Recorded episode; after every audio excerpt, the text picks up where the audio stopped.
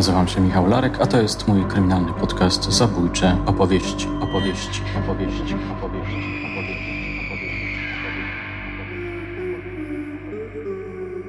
Więzienny świat kłamstwa skazańców.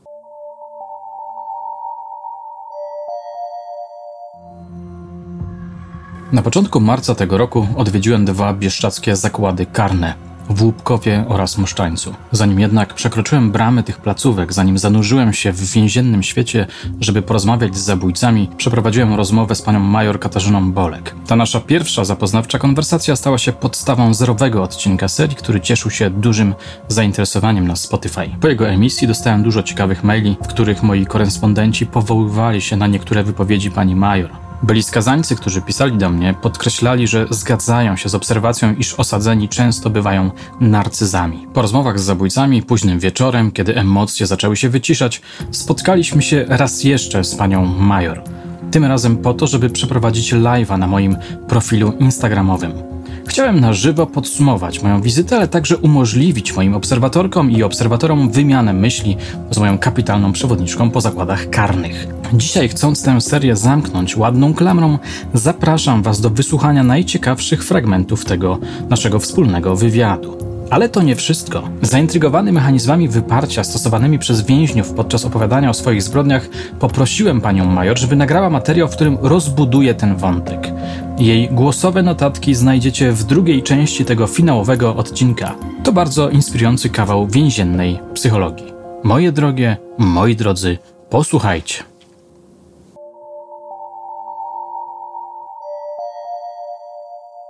Na początek zadałem pytanie o wnioski z naszych rozmów ze skazańcami. Nie ukrywam, że e, tak jak e, rozmawialiśmy wczoraj i to, co mówiłam, bardzo mi zależało, żeby te spotkania dzisiejsze, które, które udało się zorganizować, e, miały, mogły coś wnieść w to, co robisz, w to, czym się zajmujesz. Mm, nigdy nie byłam pewna, jak zachowają się skazani, czy będą chcieć mówić, czy będą chcieć opowiadać o swoich przestępstwach. E, no jesteś też był obcą osobą tak naprawdę. No tak. Widzieli cię pierwszy raz, więc ich e, zachowanie mogło być bardzo różne. Zaskoczyli mnie już tym, że w momencie, kiedy e, dowiedzieli się, że jest taka możliwość, to, że się zgodzili. To już był taki mm, dobry sygnał na początek, że, że chcą rozmawiać gdzie też wiem, że, e, że jednak skazani z artykułu 148, czyli e, zabójstwo, e, niezbyt chętnie mówią o, o, o tym czynie, niechętnie opowiadają i niechętnie wracają do przeszłości. Natomiast to, że oni mówili, i, I tak naprawdę każdy z tych panów, który dzisiaj miał możliwość rozmowy z tobą, mam wrażenie, że bardzo się otworzył i, i też mam poczucie, że te ich no nie chcę powiedzieć monologi, bo to był dialog, bo, zadawałeś im pytania, ale te, te ich przemyślenia, to co mówili, e, było autentyczne i, e, i szczere. Mm, pojawiły się momenty, kiedy się wzruszali.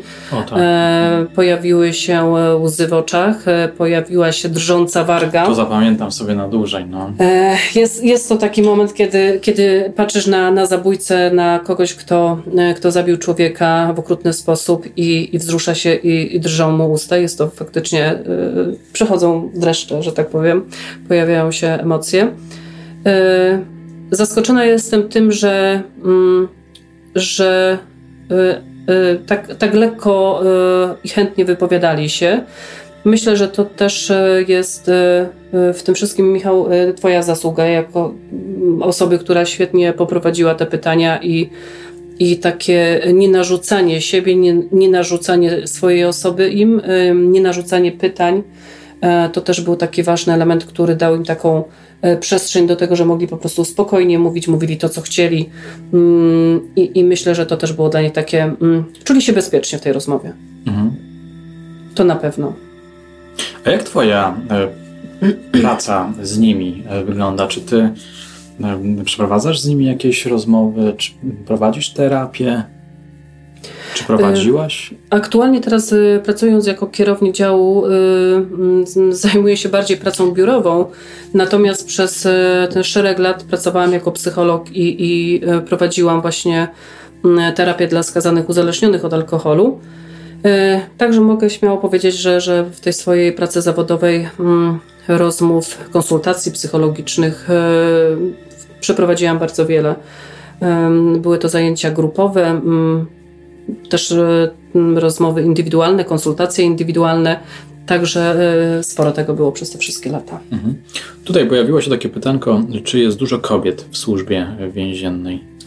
Y, nie wiem, jaki to jest procent, jeżeli chodzi o, o ilość kobiet, natomiast jest nas, nas, dość dużo. Nawet dzisiaj mówiłam, że jeżeli chodzi o zakład karny w Łupkowie i ten dział penitencjarny, o wychowawców, to aktualnie w dziale penitencjarnym mamy w Łupkowie więcej pań niż panów.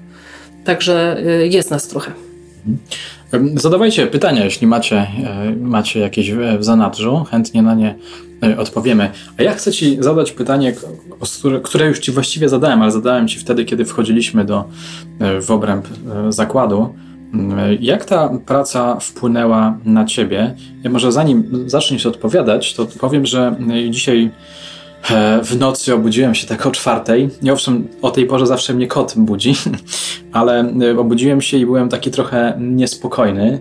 I nawet zacząłem się bić z myślami i pomyślałem sobie, stwierdziłem, chyba jednak przesadziłem z tym, e, że z daleko poszedłem z tym -hmm. true crime'em, że to jest jednak jakaś mocna granica. Zacząłem trochę, no zasnął, udało mi się chyba zasnąć.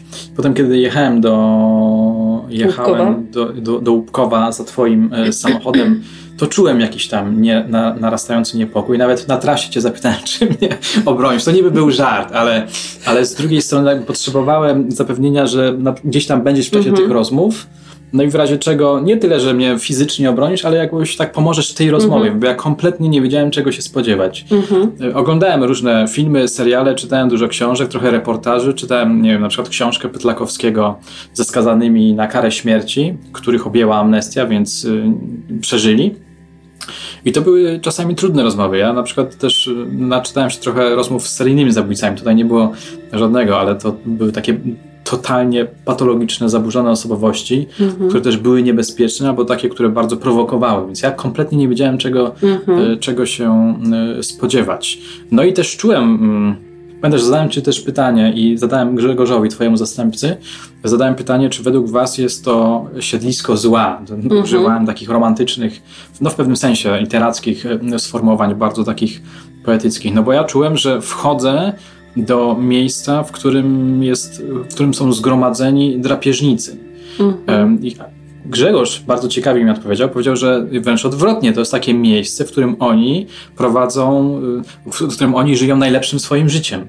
Tak. Mhm. Tutaj niczego złego nie robią, tutaj ładnie wyglądają, mhm. tu są mhm. w miarę ogarnięci, tak, trzeźwi, trzeźwi zadbani. tak, zadbani mhm. psychicznie, więc to było dla mnie i dziwne, ale też y, bardzo ciekawe i inspirujące i w pewnym sensie prawdziwe. No tak, z jednej strony mamy tam nagromadzenie drapieżników, prawda? Mhm przynajmniej jeśli mówić o tych przemocowcach, mhm. a z drugiej strony mamy miejsce, w którym oni zostali jakoś y, wzięci w karby. Mhm. No ale ten niepokój się czuje, przynajmniej ja czułem, więc moje pytanie jest takie, no co, jak wpłynęła ta praca e, na, na ciebie? Y, myślę sobie, że, że to, co powiedział Grzegorz, jest bardzo istotne, bo faktycznie e, skazani, którzy przebywają w więzieniach, w zakładach karnych, bardzo często e, prowadzą takie najlepsze pod względem jakości e, życie właśnie w takich warunkach, bo wiadomo, pochodzą ci skazani bardzo często z patologicznych rodzin, ze złych środowisk, z. To dzisiaj wyszło. Dokładnie, z, z mocno zdemoralizowanych, natomiast e, piją alkohol, używają środki mm, psychoaktywne, dopalacze, e, źle się po prostu mówiąc bardzo kolokwialnie e, zachowują. Natomiast tutaj no, muszą czy powinni zachowywać się w sposób właściwy. Nasza jednostka też jest jednostką typu półotwartego, tak jak wspominałam, czyli jest to zakład średniej kategorii, jeżeli chodzi właśnie e, o, mm, o te trzy rodzaje zakładów, ponieważ e, zakładem e, takim najbardziej rygorystycznym jest zakład typu zamkniętego, później kolejno właśnie jest półotwarty, czyli ten, w którym ja pełnię służbę i zakład typu otwartego, więc ci skazani, którzy już do nas A otwarty to jaki to jest? Je, jeszcze większy, że tak powiem, luz, jeżeli chodzi o, e, mówiąc kolokwialnie oczywiście, niż u nas w zakładzie typu półotwartego. E, mają więcej przywilejów, jeżeli chodzi o, o widzenia, o, o spacery, o telefony, jeżeli chodzi też o, o zabezpieczenia takie techniczne, ochronne, to są jednostki takie naj, najmniej e, Mm, jeżeli chodzi o nadzór. Natomiast u nas ci skazani też, żeby dostać się do, do zakładu typu półotwartego, e, oni muszą się nadawać e, do takiej e, jednostki, bo zwykle rozpoczynają swoją karierę w zakładach typu zamkniętego i jeżeli faktycznie swoim zachowaniem pokażą, że, że mogą być w zakładzie, zakładzie typu półotwartym, to wówczas są przeklasyfikowani decyzją Komisji Penitencjarnej i właśnie przyjeżdżają do do zakładu typu półotwartego, więc oni są już spokojniejsi, oni są już tutaj grzeczniejsi i, i też zachowania, które no, mogę powiedzieć, że zwykle prezentują, one są właściwe. Trafiają się sytuacje, kiedy, kiedy gdzieś tam te, te zachowania nie do końca są prawidłowe, wówczas wracają do tych zakładów typu zamkniętego. Natomiast tutaj Mm, starają się funkcjonować e, w pewnych ramach. E, odpowiadając też na to Twoje pytanie, e, mm, czy, czy, służba mnie zmieniła, czy, czy jak, jak się czuję wchodząc. Czy jakoś wpłynęła na Czy wpłynęła na mnie? Nieraz sama sobie zadaję to pytanie, mm, ale myślę, że z pełną świadomością mogę odpowiedzieć, że dzięki Bogu chyba mam w sobie coś takiego, że potrafię oddzielić moje życie prywatne od służby. I, I mimo tego, że jestem kierownikiem i odbieram telefony, i chociażby przed chwilą odpowiadałam na jakieś pytania dotyczące pracy, e, to wychodząc z jednostki staram się nie myśleć o tym, co, co było przed, przed chwilą, czy, czy co będzie w poniedziałek. Choć są sytuacje, że trzeba e, być w służbie i w sobotę, i w niedzielę, bo, bo są takie sytuacje, które e, zmuszają nas do tego, żeby przyjechać do, do jednostki. Mm. Myślę sobie, że na pewno służba nauczyła mnie takiej dużej cierpliwości, cierpliwości do człowieka, zrozumienia drugiego człowieka. I pomimo tego, że pracuję w 80% z, z takimi naprawdę no, myślę, że mogę powiedzieć bandytami, przestępcami, to też mm, e, tak jak dzisiaj powiedziałam, e, zawsze e, uważam, że, że każdemu człowiekowi należy się druga szansa i, i warto gdzieś z nim pracować i poświęcać mu czas, i wierząc w to, że, że to przyniesie efekt na wolności. Że, że, że być może nie wróci kolejny raz do zakładu. Mhm. A twój stosunek, że tak powiem, no ja jestem pisarzem, więc czasami używam takich mocniejszych, bardziej barwnych e, sformułowań, ale czy na przykład mm, praca w tej służbie sprawiła, że masz mniejszą wiarę w człowieka, czy że większą, czy to w ogóle nie wpłynęło na twój stosunek do, do, no, do, do istoty ludzkiej? E, myślę, e, na pewno wiem, że mm, gro tych e, naszych podopiecznych, mm, to, że dzisiaj są na takim etapie swojego życia, to nie wzięło się znikąd.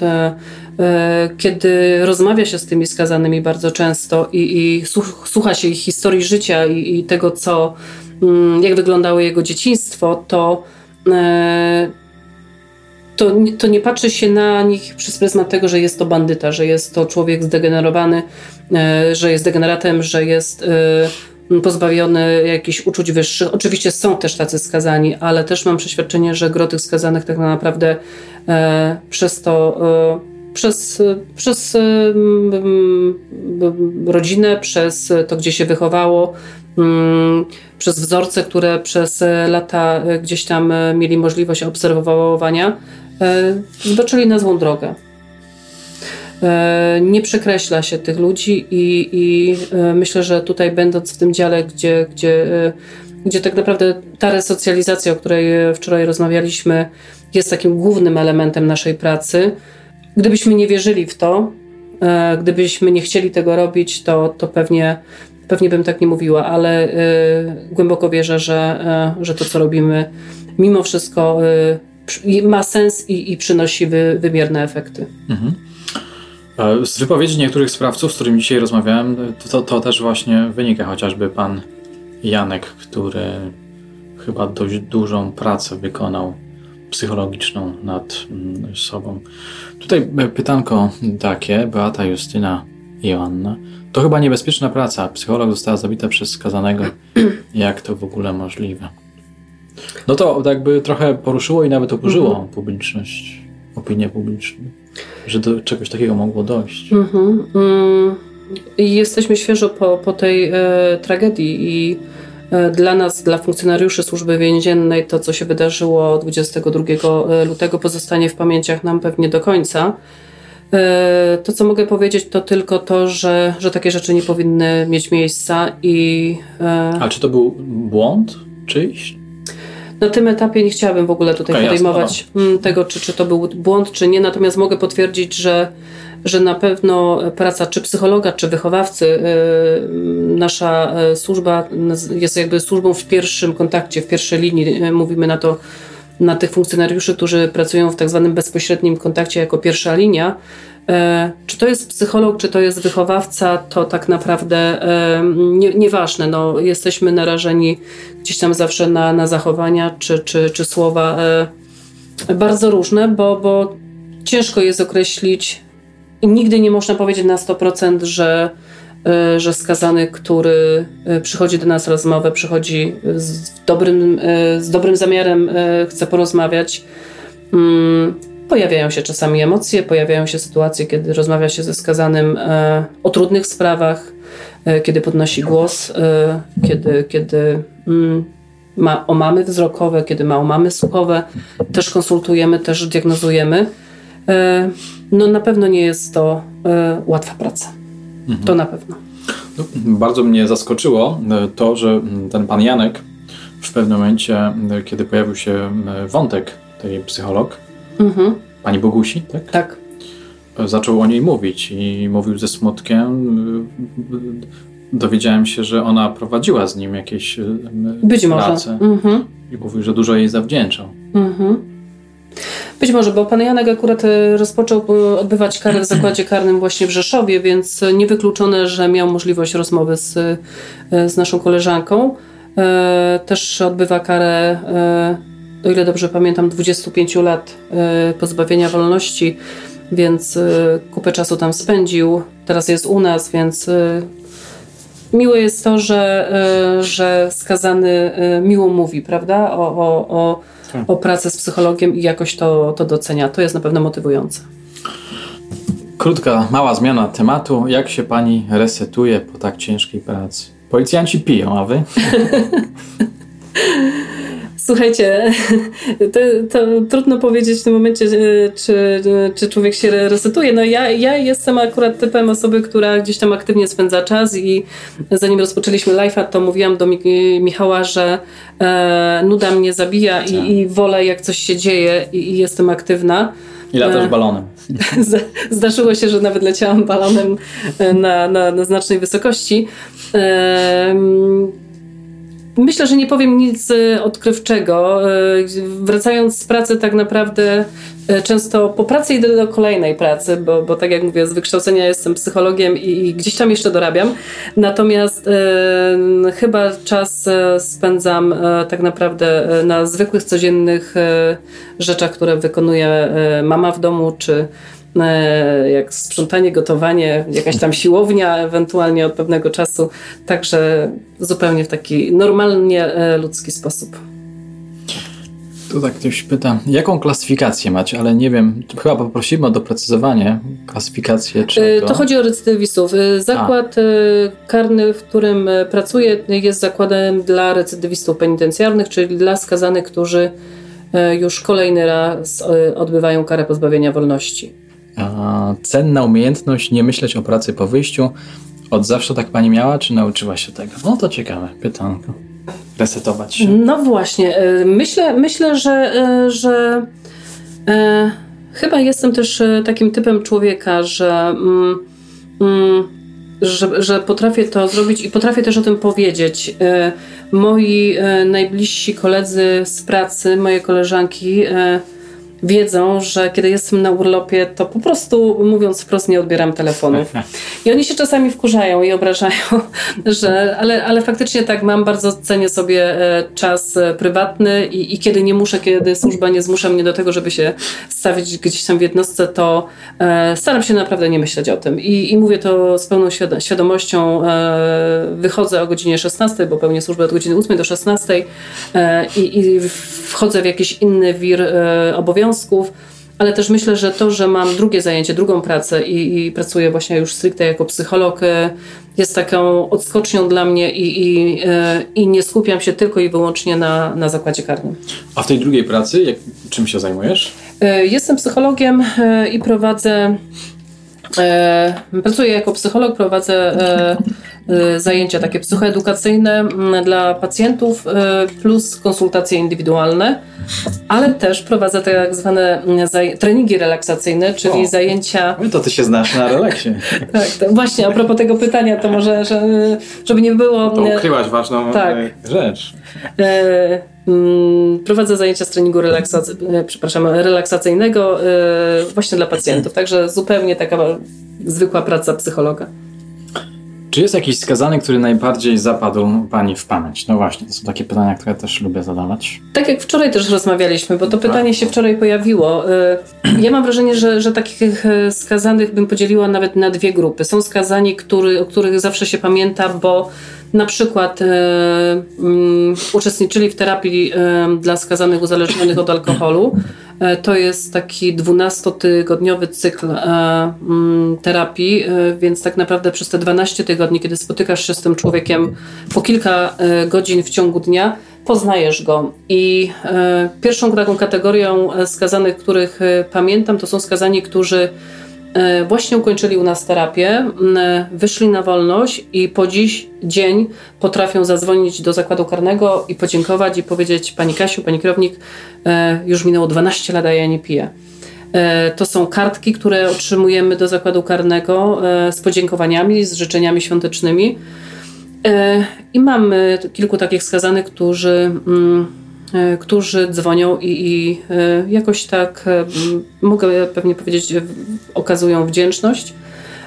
I to cieszy, i to motywuje do pracy. To jest ta pierwsza grupa skazanych. Natomiast jeżeli chodzi o tych, tą drugą, gorszą stronę, to, to są skazani, których mm, też ciężko zapo zapomnieć, i, i są to skazani, którzy najczęściej odbywają karę pozbawienia wolności za E, brzydkie przestępstwa, mówiąc e, wprost, czyli są to zabójstwa, są to e, przestępstwa z mm, artykułami 193, 200, 197, 203, czyli tak zwane przestępstwa seksualne. I, i kiedy, kiedy się z nimi rozmawia, kiedy, kiedy się ich konsultuje, to, to to, co mówią często, czy, czy kiedy się czyta opisy przestępstw, to zostawia pewien e, ślad e, w głowie, w myślach, mhm. w psychice. Czy jest większy szacunek dla Was, dla służby więziennej, czy dla policji? Znasz odpowiedź na to pytanie? Pewnie, że znam. Pewnie, że znam.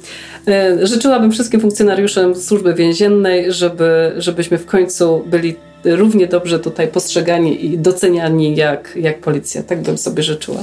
To w takim razie dołączam do tego apelu i chciałem powiedzieć, jeszcze nie widząc tego pytania, że byłem też bardzo zaskoczony, mm, rozmawiając z Twoim zastępcą, y, Grzegorzem, no i też z Tobą, ale Grzegorz, który z wykształcenia mhm. socjologiem, jakby uzmysłowił mi, że to jest bardzo trudna, ale też ciekawa e, praca chociażby, nie wiem, dobór więźniów, e, ta logistyka, dbanie o to, żeby e, skonfliktowani ze sobą mhm. w świecie zewnętrznym, tak jak dzisiaj słyszeliśmy tak. o, o wie, dwóch więźniach, którzy mieli pod, tą samą konkubinę. Tę samą mhm. konkubinę, to trzeba dbać, żeby oni się nie stykali, mhm. żeby nie byli w jednej celi. I taka trochę to była jakby, jak, nie wiem jak to nawet nazwać, ale no taka poważna logistyczna, logistyczno-psychologiczna robota. Mhm. Y, nasza praca między innymi polega na tak zwanym rozpoznaniu, e, na czynnościach profilaktycznych, które się prowadzi e, w stosunku e, do skazanych. I, I, każdy skazany, który przyjeżdża do naszej jednostki jest, że tak powiem, analizowany i weryfikowany bardzo często jeszcze zanim przyjedzie do naszej jednostki. I właśnie, to e, może ci wejdę w słowo, żeby to podkreślić, bo nie wiem, może w większości, tak jak i mnie chyba, wydawało się tak, że no jest sobie zakład karny, przyjeżdżają ludzie, patrzycie na listę i ich roz i mhm. kierujecie ich do poszczególnych celi. A okazuje się, że zanim to zostanie zrobione, najpierw jest jakaś taka potężna obróbka, taka mhm. analiza. Tak? Dokładnie tak? tak. Chociażby dzisiaj byłeś świadkiem sytuacji, no właśnie, no właśnie. Kiedy, kiedy jeden e, ze skazanych miał przyjechać do naszej jednostki i myśmy go już, że tak powiem, weryfikowali e, z uwagi na, e, na długoletni wyrok, który ten skazany miał, bo chyba koniec kary przypadał na 37, 2037 koniec kary o ile dobrze pamiętam, nie chcę przekłamać, gdzie wcześniej chyba miał 2041 tak. koniec kary, tylko wyrok łączny skrócił mu. Mm, e, I, I wiadomo, że to nie jest tak, że my go przyjmujemy jak zwykłego skazanego, w cudzysłowie zwykłego, e, z końcem kary za pół roku.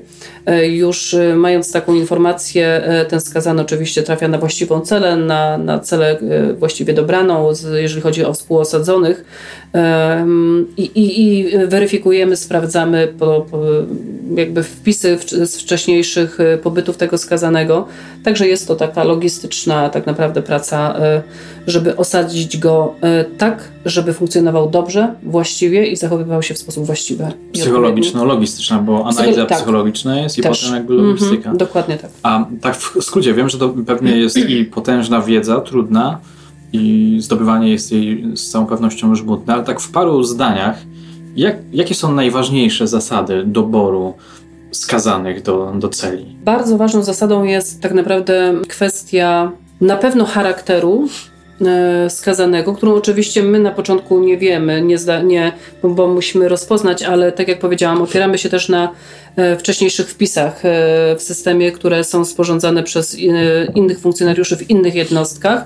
I to już daje pewnego rodzaju obraz, czy to jest skazany wiktymny i powinien przybywać na celi, gdzie nie będzie mu nikt dokuczał, i powinien się przebywać, być osadzony z takimi skazanymi, z którymi się dogada i nie będą to silni skazani, czy jest to skazany e, na przykład ze zorganizowanej grupy przestępczej i e, należy go osadzić e, w takiej celi, gdzie, mm, gdzie będzie miał dobranych tych współosadzonych w taki sposób, że on się tam nie będzie rozwijał, nie będzie rządził, nie będzie ustawiał po kątach, czyli mniej więcej w jakimś takim podobnym mm, charakterze, w podobnej osobowości do, do siebie. Także to jest istotne. Mm, jeżeli chodzi o kwestie przestępstw, Tutaj aż tak bardzo nie jest to brane pod uwagę, e, jeżeli chodzi o zakład typu półotwartego, bo czy skazany e, odbywa e, karę z artykułu 148, czy, czy też innego, to mm, mm, mniej, że tak powiem, groźnego, to, to tutaj już takiego znaczenia nie ma. Ważny jest charakter człowieka i, i to, jak funkcjonuje tak naprawdę. Mieliście jakieś takie błędy? Błędnie, coś, błędnie oceniliście ludzi i połączyliście ludzi, których e, nie, nie chciał, powinno się mm Nie chciałabym tego nazywać błędem, choć każdy ma prawo do błędów i, i, i, i zdarzają się sytuacje, że to nasze rozpoznanie e, może nie do końca e, było właściwe, choć wydaje mi się, że częściej, jeżeli się zdarzają sytuacje takie nie do końca dobre, to nie wynikają one jakby tutaj z naszego błędu, tylko tak naprawdę z niewłaściwej postawy e, skazanego. Bo jeżeli on trafia do naszej jednostki, do, do zakładu typu półotwartego, to on już powinien być jakoś dostosowany. A nagle się okazuje, że, że, że coś mu, e, mówiąc kolokwialnie, odwala coś mu zaczyna przeszkadzać, stwierdza, że on tutaj nie chce, bo na przykład klimat y, y, nie jest właściwy, bo bieszczacki klimat nie każdemu skazanemu służy y, i zaczyna się zachowywać po prostu w sposób niewłaściwy, pakując swoje rzeczy do tak zwanego mandżura, pakuje je, wystawia pod kratę, co jest sygnałem, że nie chce tutaj, szanowni państwo, siedzieć, proszę mnie stąd zwozić i wówczas wiadomo, e, musimy podjąć decyzję, e, co, co w takiej sytuacji zrobić. No i pytanie, czy jest to nasz błąd? No, niekoniecznie, ale, ale musimy sobie też radzić w tych sytuacjach. Mhm. Jak to zrobić, żeby z góry nie być uprzedzonym do skazanego przez czyny, które popełnił? To chyba musi być trudne, pyta Magda, zdaje się. To jest to też, o czym wczoraj mówiłam, prawda, że to jest takie e, naj, jedna z najtrudniejszych rzeczy, o których ja mogę powiedzieć jako psycholog, e, pracując przez tyle lat. E, trzeba być tutaj tak naprawdę profesjonalistą. No, nie wyobrażam sobie, że będąc psychologiem i rozmawiając ze skazanym, moja rozmowa jednak to jest pomoc, jest, ma na celu charakter pomocowy, wspierający, odreagowujący.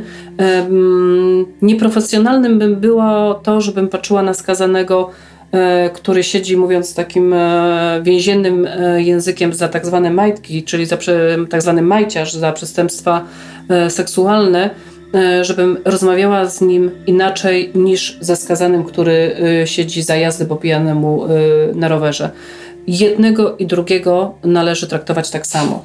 Przychodzi ten skazany w jakimś celu do ciebie. E, najczęściej, tak jak mówię, chce porozmawiać, chce, chce się wygadać, chce opowiedzieć o swoich problemach, które ma na, na zewnątrz e, i udziela się mu wsparcia. To tutaj po prostu trzeba robić e, tą robotę profesjonalnie i, mhm. i w ten sposób. Okej, okay, ale rozumiem, że są trudności, żeby te uprzedzenia jakoś w sobie wyciszyć, czy nie ma? Tak jak wczoraj powiedziałam też uczciwie, są skazani, którzy gdzieś tam e, e, zostali w pamięci chociażby za, za czyny, które e, popełnili. Ale to jest w środku. To się czuje, że, że jest w środku. I jeżeli nawet pojawia się niechęć, to ta niechęć jest moją niechęcią i ona powinna zostać we mnie. I ten siedzący naprzeciwko mnie skazany nie powinien odczuwać tego, co ja czuję w środku.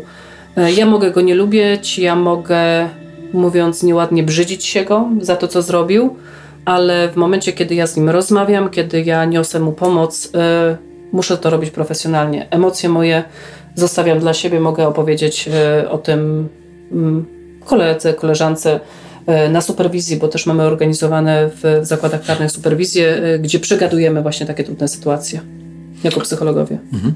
I tutaj padło pytanie teraz, które ja Ci wczoraj zadałem na sam koniec naszej rozmowy do podcastu. Nie wiem, czy mogę zadać, czy mogę zapytać, czy chciałaby Pani, żeby była, czy chciałaby Pani, żeby była kara śmierci dla najgorszych zbrodniarzy? Bo przecież tacy, są tacy, którzy nigdy się nie zresocjalizują. I to było najtrudniejsze pytanie, tak, które mi no, wczoraj. Dlatego ci na koniec je zadałem. Michał zadał. Powiedziałam wczoraj i myślę, że dokładnie to samo powtórzę, e, że chciałabym, jeżeli mam się wypowiedzieć jako człowiek, a przede wszystkim jestem człowiekiem, to czasami zadaję sobie to pytanie właśnie, dlaczego nie ma kary śmierci i, i pewnie je gdzieś tam zostawiam w przestrzeni e, i e, i pewnie pochyliłabym się, tak to wczoraj chyba powiedziałam, nad pewnym takim postulatem, gdyby ktoś mi zadał takie pytanie, to pewnie bym się mocno zastanowiła, czy, czy, czy nie powinniśmy wrócić do, do tej właśnie kary. Natomiast e, e, czy to jest dobre, czy to jest złe, mm, żeby tak było i żeby ta kara śmierci wróciła? Nie chciałabym ostatecznie e, zabierać tutaj głosu, bo, mm, bo jest to trudny temat. No to jest bar, bardzo trudny temat. Są takie momenty jak teraz, po, po, po tych sytuacjach, które miały miejsce w Rzeszowie, w zakładzie karnym w Rzeszowie, kiedy, kiedy pojawiają się emocje, potężne emocje, Mm, to mimo wszystko człowiek gdzieś tam e, stara się nim i tak nie mówić o, o tym w taki sposób, żeby to wybrzmiało jednoznacznie. Tak, ten człowiek, ten skazany zasługuje na karę śmierci. Myślę, że, że nie o to też chodzi tutaj. Kolejne pytanie. Czy praca psychologa poza służbą w więziennictwie nie byłaby mniej stresująca, a może to w pewnym sensie wyzwanie? Na pewno praca psychologa poza służbą jest mniej stresująca. No, e, na pewno bycie psychologiem w zakładzie karnym jest pracą stresującą, mm, ale też tak jak powiedziałam. E, Mega szacunek dla Pani za pracę. I Aha, dziękuję. Serduszko. Dziękuję, pozdrawiam. E, ja no, powiem w ten sposób, że psychologowie w zakładach karnych są potrzebni i jeżeli ktoś czuje się na siłach, żeby pójść do pracy jako psycholog w zakładzie karnym, i czuję, że się będzie nadawał, to warto pójść, bo jest to na pewno bardzo ciekawa praca, e, bardzo interesująca, e, tak jak wczoraj powiedziałam, e, rozwijająca, bo tak naprawdę tam nie ma takich samych dni, tam każdy dzień przynosi coś innego, każdy dzień jest nieobliczalnym potrafi być. Ze spokojnego dnia służby nagle godzina 13 i, i dzieje się coś takiego, co, co powoduje, że wychodzimy z pracy dużo później niż, niż planowaliśmy. Mm, jeżeli ktoś lubi wyzwania, to, to też jest to na pewno praca, która, która e, spełnia to kryterium. E, ale też tak sobie myślę, e, pracując z innymi pacjentami jako psycholog, to czasami jak jadę do tej mojej drugiej pracy i, i mówię tym paniom, które też tam pracują, że mam wrażenie, że jednak skazani w porównaniu z innymi pacjentami są naprawdę dużo mniej roszczeniowi.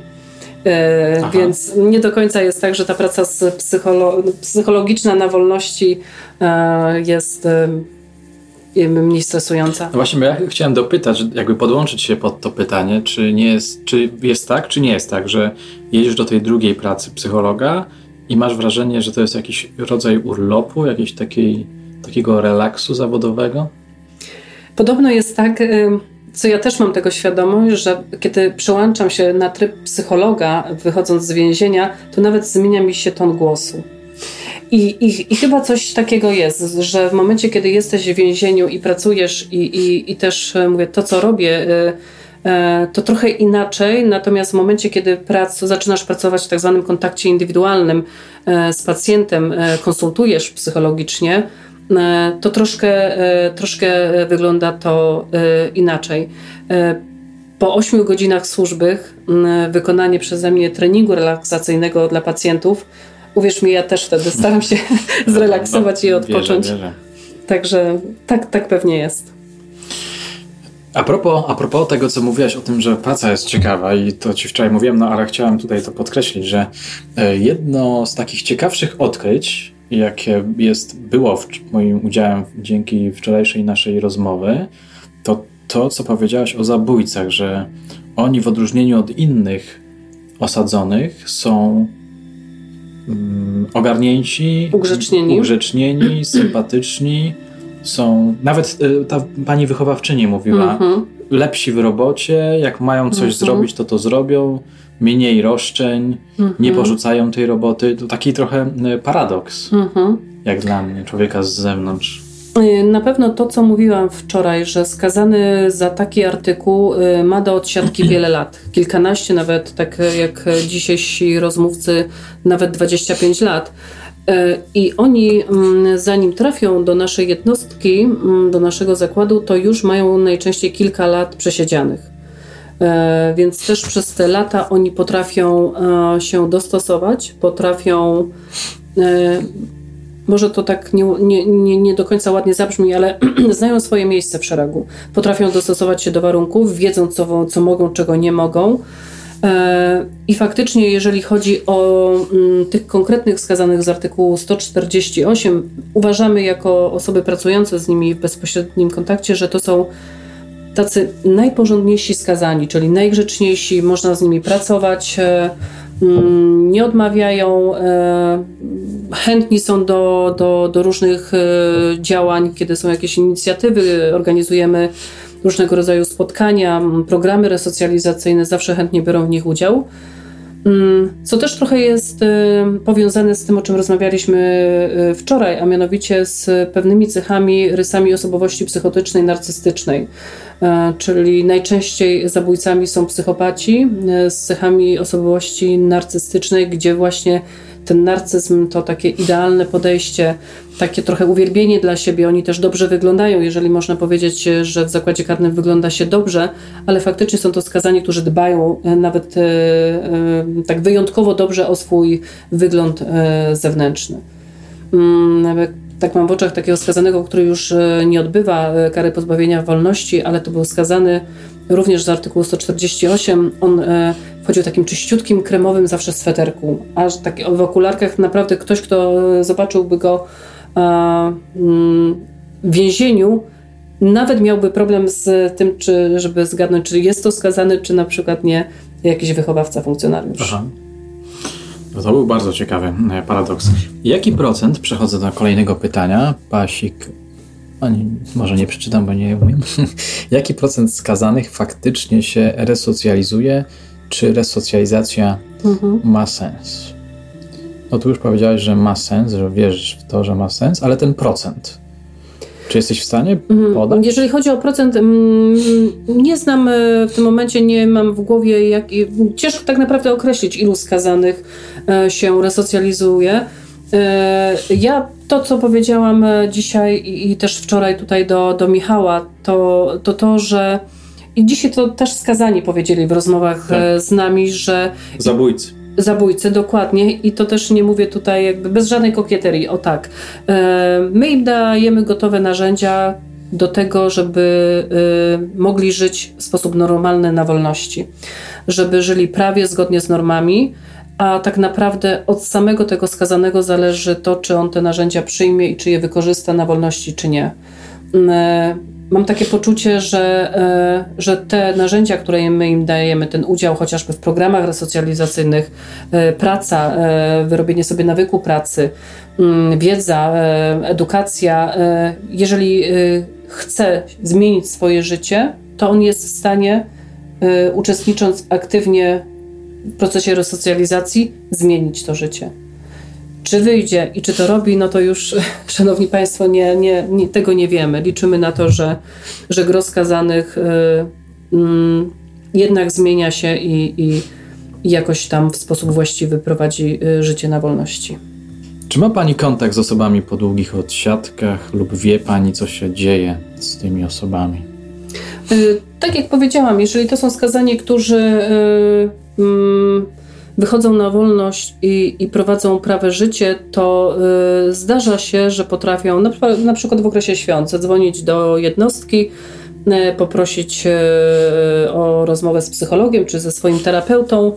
Mm, my też, kiedy pracowałam w oddziale terapeutycznym dla skazanych uzależnionych od alkoholu, w momencie, kiedy kończą e, terapię i podpisują tak zwany kontrakt długoterminowy, gdzie zobowiązują się zobowiązują e, do tego, że, że nie będą pić, będą kontynuować leczenie, zostawiamy numer telefonu do zakładu karnego, w którym pełnimy służbę. I w sytuacjach takich, kiedy, kiedy mają potrzebę, e, ochotę porozmawiać, to, e, to po prostu dzwonią i zdarzają się takie sytuacje, że nie tylko dzwonią z życzeniami, ale też e, w swojej pracy spotkałam się z sytuacjami, gdzie skazany dzwonił, bo, bo miał problem, e, pojawił się nawrót i, i, i chciało mu się po prostu pić i wiedział, że, że jak zadzwoni, to, to e, otrzyma na pewno jakąś pomoc. Także tak, jak najbardziej takie sytuacje nie za często, ale zdarzają się. Chciałem jeszcze Ciebie zapytać o, o strach. Czy czujecie czasami lęk, strach? No bo jednak no, przebywacie z ludźmi, którzy popełnili na przykład zabójstwo i a jak ktoś raz popełni zabójstwo, no to chyba jest jakieś prawdopodobieństwo, że popełni je drugi raz. Albo czasami są to ludzie zaburzeni, więc są trochę tak jak tykające bomby, które zupełnie nieoczekiwanie mogą wybuchnąć. Nigdy nie można być pewnym skazanego na 100%. To jest to, o czym wczoraj rozmawialiśmy. E, Zawsze trzeba mieć z tyłu głowy, mimo tego, że zna się tego skazanego nawet kilka lat i ma się wrażenie, że, że ma się go dobrze rozpoznanego i, i liczy się na to i wierzy się w to, że będzie wszystko w porządku, zawsze gdzieś tam z tyłu głowy e, należy pamiętać, że jednak jest to e, skazany. Najczęściej jednak w gronie skazanych są to osoby zaburzone, więc nigdy nie mamy pewności, jak, jak on się zachowa i nigdy nie możemy być e, pewni e, tak do końca na 100%. E, są sytuacje, kiedy, kiedy się pojawia strach, bo są to sytuacje, kiedy, tak jak wspominałam wczoraj, pojawiają się trudne rozmowy ze skazanymi, którzy którzy y, na przykład y, są w, w takiej mocnej psychozie i pojawiają się omamy wzrokowe, słuchowe, a, a ty musisz iść z nim porozmawiać i, sprawdzić, na ile ten skazany na przykład nie zrobi sobie krzywdy. Pojawiają się może nie tyle emocje strachu, ale, ale też silne emocje, kiedy rozmawiasz ze skazanym, który na przykład dokonał zachowania autoagresywnego, czyli się samookaleczył, pociął. To, to też, są, też są emocje. Czasami też e, w tym wszystkim e, mam takie poczucie, że e, trzeba się pilnować, żeby się nie, żeby nie popaść w rutynę. Właśnie No. chciałem, żebyś trochę o tej rutynie powiedział, bo jako o zagrożeniu. Mm. E, Trochę tak jest, ale tak jak dzisiaj Grzesiek też mądrze powiedział, fajnie, że tak naprawdę w rutynę popadamy nie tylko pracując w zakładzie karnym, ale w każdej pracy możemy popaść w rutynę. I musimy się pilnować. Musimy sobie przypominać wzajemnie, że mimo tego, że to jest skazany, jest to grzeczny, ugrzeczniony skazany, to zawsze jest to skazany i, i należy y, o tym pamiętać. Zdarzają się przecież też sytuacje, kiedy, e, kiedy y, mówi się o napaściach na funkcjonariuszy, nawet na wolności i, e, i, i gdzieś tam zawsze z tyłu głowy należy pamiętać, bo, bo ci skazani przecież kiedyś tam wychodzą na wolność i, i często wychodzą tutaj w okolicach e, naszych miejsc zamieszkania, bo, bo bo, bo też tutaj mm, odbywają wyroki i też mają tutaj rodziny, więc gdzieś tam zawsze z tyłu głowy należy pamiętać, że, e, że jednak to jest przestępca. E, pilnujemy się tutaj, e, przypominamy sobie o tym, żeby jak najmniej mówić o sobie, o swoim życiu. No wiadomo, że tutaj występujemy w roli funkcjonariuszy, a, a nie kolegów czy, czy znajomych. Pytanie jest takie, gdyby ktoś chciał z naszych słuchaczek, z naszych słuchaczy, bo jest młody, albo się przebranżowić, bo czasami panie piszą, mają 35 lat mhm. i idą na, studia, idą na studia kryminalistyczne mhm. na przykład.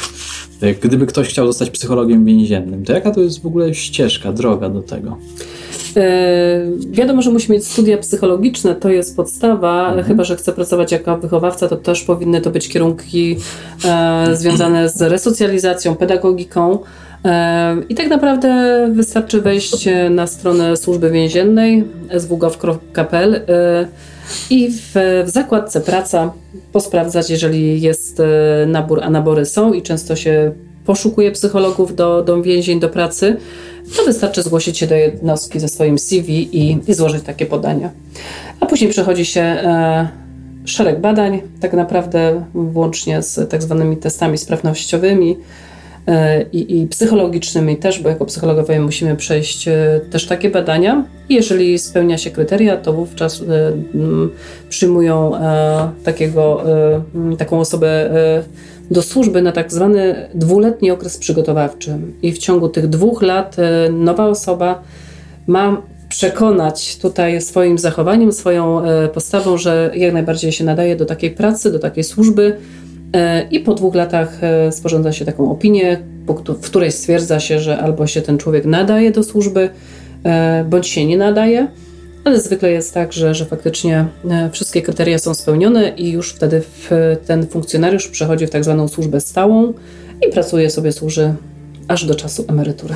Pamiętam, że kiedyś rozmawiałem z kimś, kto pracował mm, w zakładzie karnym, ale takim no, poważnym, z poważnymi przestępcami chyba we Wronkach, no i on bardzo krytycznie wypowiadał się o tej robocie. Miał, miałem wrażenie, że jest może nie w rozsypce, ale przerażony tym, co na przykład czasami słyszy w nocy, jakieś odgłosy seksu pomiędzy więźniami, albo jakieś takie mhm.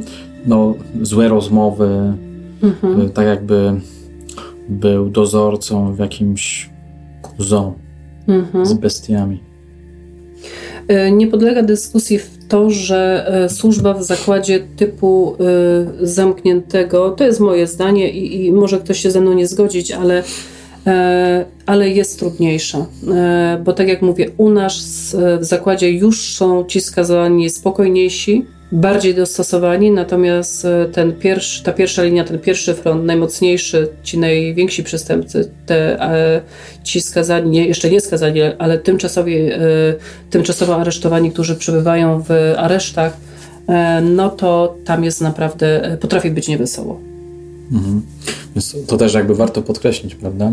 Dokładnie tak. Że są różnego rodzaju zakłady. Czy zdarzają się sytuacje, kiedy relacja ze skazanym przekracza granicę zawodowstwa? Sytuacje, które są nieprawdopodobnie nie, nieprofesjonalne, natomiast historia pokazuje, że, że gdzieś tam e, w Polsce takie rzeczy się e, zdarzają, ale to też no tak jak w każdej pracy, w każdej służbie są wyjątki od reguły i, i takie sytuacje też się zdarzają. Natomiast tutaj y, należy cały czas pamiętać y, y, o, o, tym, co powiedziałam wcześniej, żeby pamiętać, że to jest skazane i, i pewnych, pewnych granic nie możemy przekroczyć. Czasami też nawiązują się jakieś relacje romantyczne czy seksualne. No, o seksualnych trudno tutaj mówić, natomiast faktycznie zdarzają się takie sytuacje, że nie wiem, skazanemu się po, podoba terapeutka, y, która prowadzi zajęcia, natomiast to, to tutaj mówię, jesteśmy y, przeszkoleni y, i też mamy w pamięci, w głowie po prostu to, że że są to sytuacje, które nie powinny mieć miejsce, miejsce w służbie, także. Mm. Kiedyś koledzy policjanci mi opowiadali, że przyłapano panią prokurator w Poznaniu w areszcie śledczym na seksie z osadzonym. To też chyba jest przekroczenie. Przekroczenie, zdecydowanie tak. No dobrze, pani major i nasze słuchaczki, słuchacze, bardzo dziękujemy wam za obecność, słuchanie, za frekwencję, która się będzie powiększała wraz z kolejnymi godzinami i za ciekawe pytania.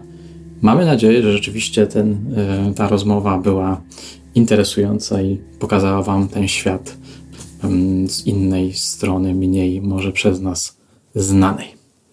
To ja bardzo dziękuję. Michał, dziękuję. Dziękuję. Dziękuję. Dobranoc. Do Dobranoc. Zobaczenia.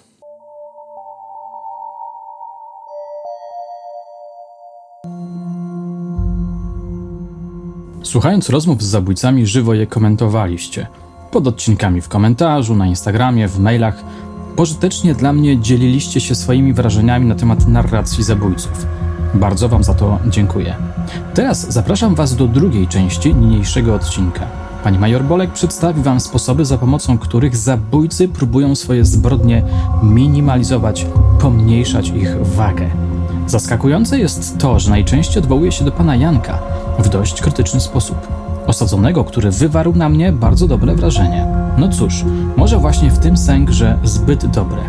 I taka ciekawostka na marginesie, w tle możecie usłyszeć zaraz jakieś specyficzne dźwięki. Wydaje mi się, że pani major nagrywając swoje notatki przygotowywała obiad. Muszę ją o to przy okazji zagadnąć. Czy skazani y, stosują, używają mechanizmów obronnych? Absolutnie zdecydowanie tak. Mechanizmy obronne, jak sama nazwa wskazuje, są mechanizmami, które stosuje się dla obrony.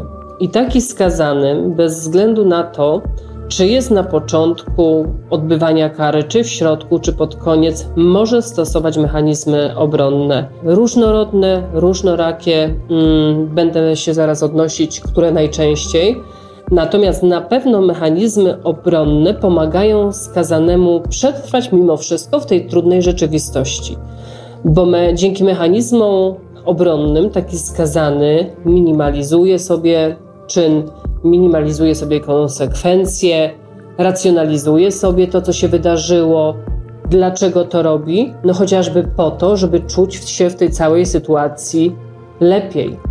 Tak jak powiedziałam, moje doświadczenie pracy ze skazanymi z artykułu 148 pokazuje, że to są skazani bardzo często narcystyczni, bardzo często funkcjonują jako osoby tutaj E, ugrzecznione, pewne siebie, bardzo takie elokwentne, takie mm, chodzące trochę w białych rękawiczkach. I e, wypuszczenie trochę na zewnątrz e, złych emocji poprzez właśnie stosowanie mechanizmów obronnych robi im w cudzysłowie dobrze. Oni dzięki tym mechanizmom pomniejszają u siebie negatywne emocje, które pewnie odczuwają, czyli lęk, strach, niepokój, pomniejszają też e, to, co będą odczuwać w momencie, kiedy pojawią się konsekwencje popełnionych przez nich czynów. Jednym z takich mechanizmów, który się często pojawia i pojawia się najczęściej na początku e, po popełnieniu przestępstwa, a na pewno na początku odbywania kary, to jest e, tak zwane wyparcie czy zaprzeczanie. Bardzo często jest tak, że skazani e, zaprzeczają popełnionemu czynu, nawet czynowi, nawet jeżeli siedzi już, dostał wyrok, ma 25 lat, 15 za popełnione przestępstwo, on nadal przedstawia siebie tutaj jako osoba, jako osobę, która tego nie zrobiła. Mm, takim przykładem to był ten pan, nie pamiętam, Michał w tym momencie Kurczę, jego najmniej znam. To był skazany z Moszczańca, który faktycznie tak trochę cwaniakował w czasie rozmowy z tobą i on zaprzeczał, że w ogóle tego nie było, że, że on tam niewinnie został posądzony, że to kolega że on tam tylko pchnął tego człowieka. Pamiętasz, to była jakaś kradzież z mieszkaniu i tak dalej. Tak, tak, oczywiście, że pamiętam. Fragment rozmowy z tym starym recydywistą wmontowałem na sam koniec pierwszego wywiadu z major Katarzyną Bolek. Przestępca mówił bardzo niewyraźnie, narzekaliście na jakość. To też nie robiłem osobnego odcinka poświęconego temu właśnie przestępcy. E, no on do dziś twierdzi, że on tego nie zrobił. Natomiast kiedy się czyta opis przestępstwa i ja miałam możliwość przeczytania tego, to jest zupełnie inaczej. Absolutnie skazany brał czynny udział, uczestniczył w tym zabójstwie, przyczynił się, nie wchodząc w szczegóły, y, bo wiadomo, nie mogę y, o tym y, ja mówić, ewidentnie wskazują na to, że jest osobą winną. Natomiast kiedy się z nim rozmawia, ty rozmawiałeś z nim, ja z nim rozmawiam jako psycholog, on dalej przedstawia się jako osobę bez winy tutaj. Absolutnie mechanizm wyparcia, zaprzeczenia u niego występuje po dziś dzień, pomimo tego, że do końca kary tak naprawdę zostało mu niewiele. Ktoś powiedział, że na to wpływ mają też czynniki osobowościowe. Tak, intelekt może, może, też może mieć wpływ na to, że ten skazany dokonuje wyparcia bądź zaprzeczania, ale ja mówię o typowych skazanych, z którymi rozmawiałeś. U tego pana z Moszczańca absolutnie tutaj czynniki osobowościowe i jego inteligencja nie do końca brały udział, a raczej właśnie takie świadome zaprzeczanie i świadome wyparcie. Kolejny mechanizm, który pojawia się w powiedziach skazanych, jest to minimalizowanie. Minimalizowanie, czyli pomniejszanie. Pomniejszanie charakteru czynu, pomniejszanie okoliczności czynu, pomniejszanie konsekwencji czynu, pomniejszanie w ogóle tego, co się stało.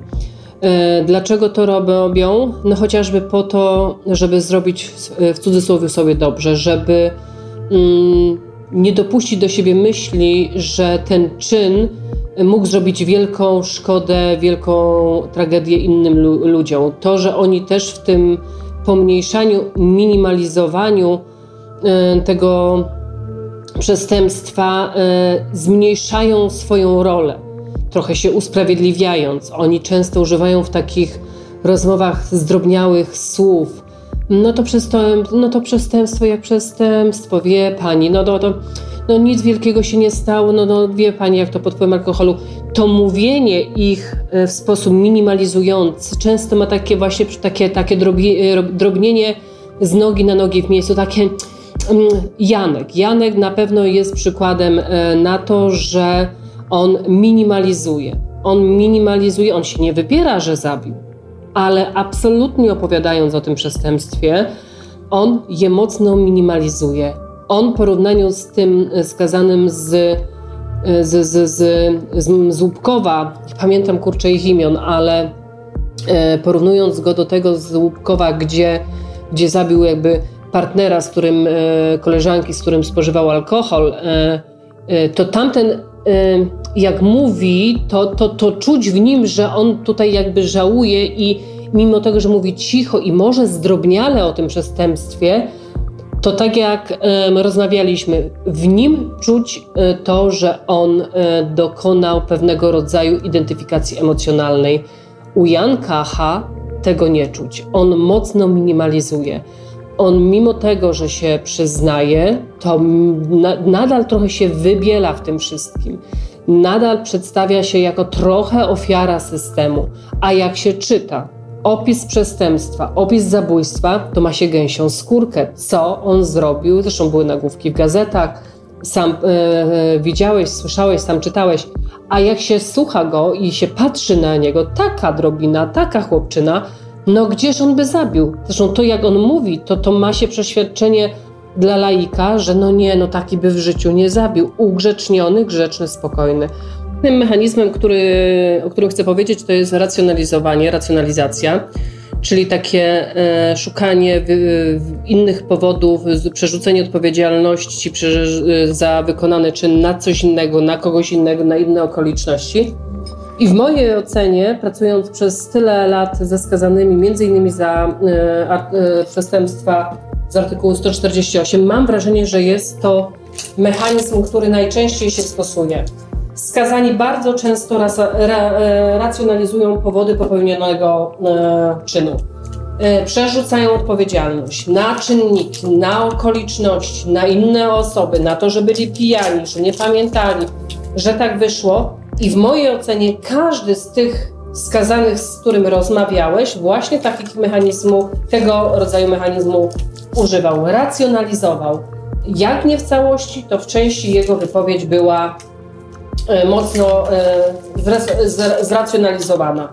Dlaczego to robią? Wiadomo, że robią to, tak jak powiedziałam też wyżej, po to, żeby zmniejszyć poczucie odpowiedzialności, e, żeby zmniejszyć swoją winę, żeby mieć mniejsze wyrzuty sumienia, żeby przetrwać w tej rzeczywistości też, też więziennej, żeby, żeby nie pokazać się w świetle e, e, bycia całkowitym zwyrodnialcem, który zabił człowieka przed ludźmi, przed innymi skazanymi, przed chociażby funkcjonariuszami e, mm, służby więziennej i tak dalej, i tak dalej. Oni racjonalizują sobie jest im łatwiej przetrwać, jest im łatwiej przeżyć. My nieraz mamy takie przekonanie, że jak skazani wchodzą na tak zwaną komisję penitencjarną, gdzie podejmuje się różne decyzje co do, do takiego skazanego, wówczas y, mamy wrażenie, że wi- my, my już wiemy, co on powie.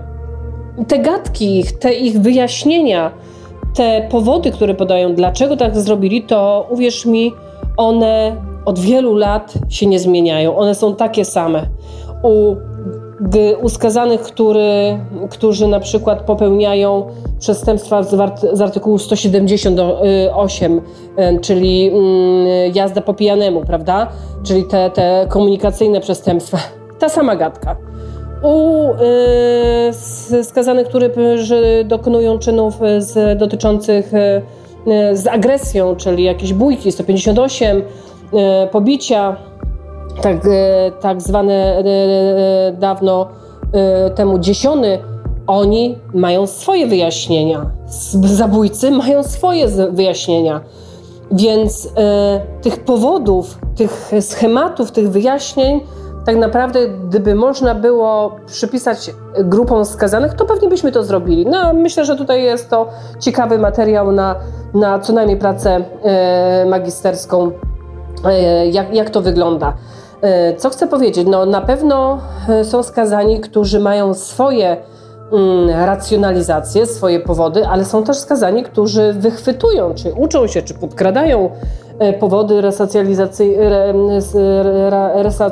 racjonalizujące czyny od innych skazanych i taki skazany, który popełnił zabójstwo, przez pięć lat tłumaczy się takim powodem, tak, tak, tak, ale Poznaje innego skazanego, który również siedzi, mówiąc kolokwialnie, kolokwialnie w naszej, mm, naszym słownictwie, za głowę. Po kilku latach zaczyna używać jego e, powodów, jego sposobów racjonalizowania, więc tak to mniej więcej wygląda. Natomiast na pewno mechanizm racjonalizacji jest to mechanizm, który w mojej ocenie najczęściej jest stosowany przez, yy, przez skazanych, zwłaszcza tych skazanych z artykułu 148. Kolejny mechanizm e, projekcja, czyli jakby trochę, trochę e, przerzucenie odpowiedzialności na drugiego człowieka, czyli takie zaprojektowanie, że ktoś inny mógł dokonać czynu. Również w swoich opowieściach przedstawił ten człowiek z Moszczańca, który, jak powiedziałam wyżej, e, mówił o przestępstwie, mówił że tam poszli, że tam jakaś kradzież i tak dalej, natomiast on Mm, przeprojektował e, mm, swoją winę na tego wspólnika. Był, uczestniczył, ale to, co zrobił, przerzucił na kolegę. No, a jak się, tak jak powiedziałam wyżej, czyta um, uzasadnienia wyroku, no to ewidentnie odpowiedzialność jest y, i jednego, i drugiego, i wcale nie można tutaj mówić, że któryś bardziej, czy, czy któryś mniej ale ta projekcja, mówię, to jest takim mechanizmem już nie tak mocno używanym, ale jest. Rola psychologa, terapeuty, wychowawcy też jest taka, żeby trochę te mechanizmy obronne rozburzyć. Żeby je posprzątać, żeby je powymiatać z toku myślenia, e, z procesów poznawczych skazanego, żeby doszło do skazanego, że to, co zrobił, jest złe, że to, co zrobił, e, ma wielkie konsekwencje, bardzo negatywne konsekwencje, że to, co, się, to, co zrobił, jest wręcz e, karygodne. I, I nasza taka rola w pracy właśnie z takimi skazanymi, żeby ich raz nauczyć, że można funkcjonować inaczej, że można funkcjonować bez alkoholu, ale też, żeby im pokazać, że na przykład poprzez stosowanie środków alkoholu mogą dopuścić się tak potężnych, tak złych czynów, jakim, jakimi są zabójstwa. Stąd e, staramy się w pracy indywidualnej, bo, bo tak naprawdę w tej pracy największe efekty e, mamy i efektywność takich oddziaływań jest najlepsza poza grupowymi, żeby właśnie te mechanizmy troszkę rozbroić, żeby nie powiedzieć rozbroić, by tym samym im uświadomić w tych bardzo często, bardzo często zaburzonych osobowościach, zaburzonych funkcjonowaniach przestępca mówię o recydywistach, to tak naprawdę 80, a może y, większa, większy procent, może 90 to y, osoby z zaburzeniami osobowości. Żeby dotrzeć do takiej osoby, która jest mocno zaburzona osobowościowo, e, wymaga to pracy, właśnie między innymi pracy nad mechanizmami obronnymi, również w przypadku zabójców. Aktualnie mm, ta praca, o której mówię, praca taka terapeutyczna, psychologiczna, y, ze skazanymi indywidualna, jest trochę zepchnięta na drugi tor z uwagi na to, że teraz priorytetem zasadnym, no ale, ale troszkę innym jest kierowanie skazanych do zatrudnienia, czyli uczenie ich e, nawyku pracy i tak dalej.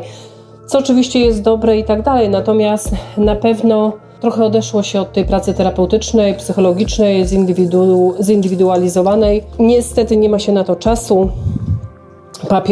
papierologia zabrała, no chyba mogę powiedzieć, trzy czwarte mm, czasu pracy, który kiedyś jeszcze, jak zaczynałam służbę, przeznaczało się na pracę ze skazanym, co w mojej ocenie nie do końca jest właściwe i nie do końca jest dobre i, i, i z pewną świadomością to mówię.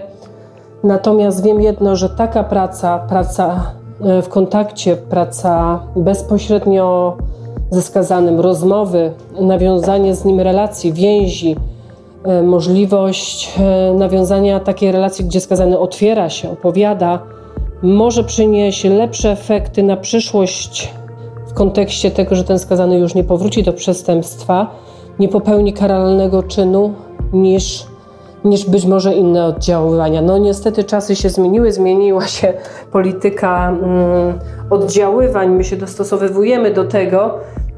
Natomiast jako psycholog mam takie poczucie, że, że trochę za mało jest tej pracy terapeutycznej i, i, i psychologicznej.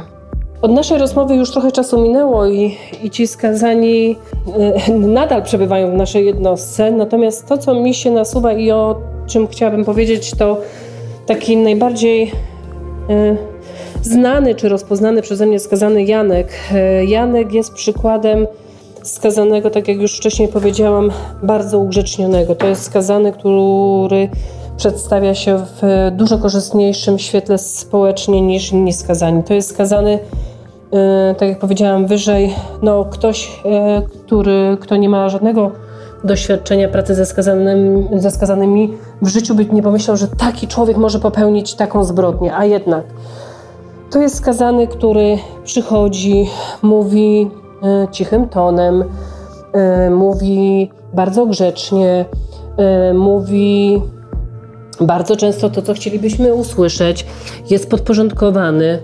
Zresztą, tak jak już wcześniej Ci wspominałam, skazani, którzy odbywają karę z artykułu 148 to są chyba najbardziej ugrzecznionymi skazanymi e, w więzieniu. Ten skazany, który wypowiadał się na temat przestępstwa e, takiej bójki tam osiedlowej trochę z Moszczańca, no to też tutaj skazany, który miał trudne dzieciństwo, który ktoś może powiedzieć, no wychowany, wychowany w ulicy, ukształtowany przez ulicę i, i, i może nie umiał w inny sposób, y, jak, jak tylko tak.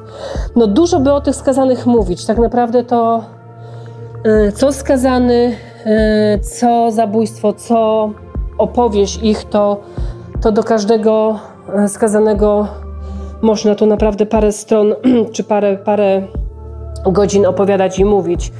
Natomiast to, co dla mnie, jako tutaj psychologa pracującego z takimi skazanymi, to to, co chciałabym powiedzieć, to to, ja zawsze w nich widzę taki potencjał, taki może nie potencjał, ale taki pierwiastek mocniejszego zaburzenia niż u innych, bo jeżeli jeszcze jest przestępca, morderca, który dokonuje aktu zbrodni, morderstwa w afekcie, jest pijany mocno, ale kiedy opowiada o tym, acz Grozny opowiada o tych przestępstwach jako o czynach, przedstawiając się jako e, tak, tacy herosi niekiedy, tak jak ten właśnie z tych bujek ulicznych, to mam takie przekonanie, że kurde, no czy on jak wyjdzie na wolność, czy on znów nie zapije i on znów nie popełni takiego czynu.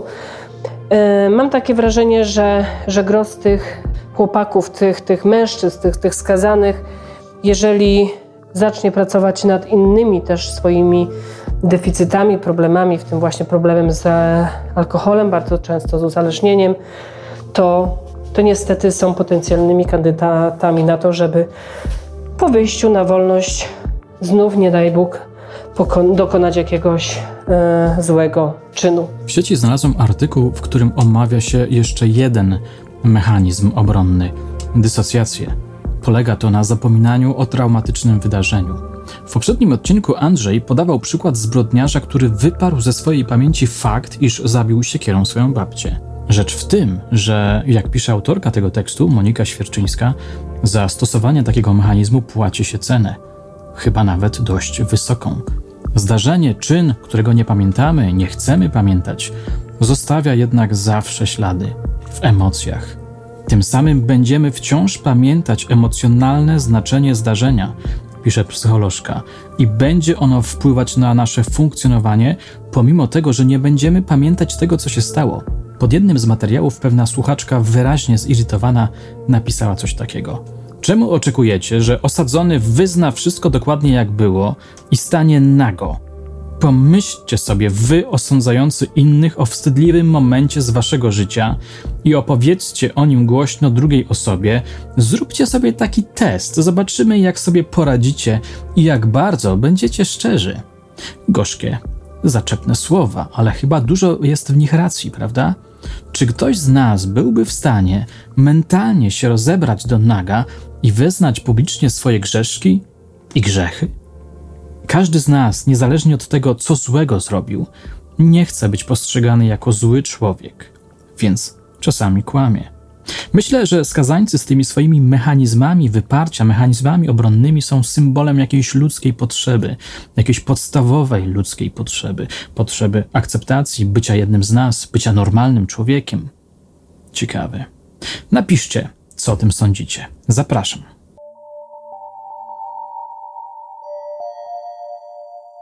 Na koniec świadomość od Maxa, którego fragment więziennej historii przedstawiłem w odcinku czwartym. Max na pytanie, co chciałby powiedzieć pokrzepiającego skazańcom, napisał coś takiego. Nie wiem, czy cokolwiek zastąpi im wolność. Ale jak już są tam, gdzie są, to mam taki mały przekaz. Nigdy nie dajcie się wykorzystać lub sprzedać. Człowieczeństwo wtedy umiera, nie da się na to patrzeć. Pamiętajcie, że z pozoru to zawsze jest ktoś, kto chce waszego dobra. Za murami nie kończy się życie, a zaczyna walka dobra ze złem.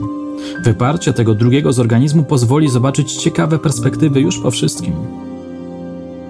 Świat jest po to, by z niego czerpać, by się nim też dzielić.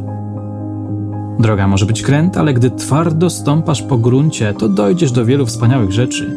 Wiara w siebie, w dobrego siebie, nie jesteście też sami, bo gdzieś tam jest bratnia dusza, która wysłucha i wesprze z całych sił. Już dość kryminału, kryminału, kryminału, kryminału, kryminału. Moje drogie, moi drodzy, seria Więzienny Świat dobiegła końca. Mam nadzieję, że była dla Was inspirująca i pouczająca tak jak dla mnie. Jeśli chcecie coś dodać, podzielić się swoimi przemyśleniami, piszcie. Chętnie Was wysłucham. A na dzisiaj to wszystko. Dziękuję za uwagę.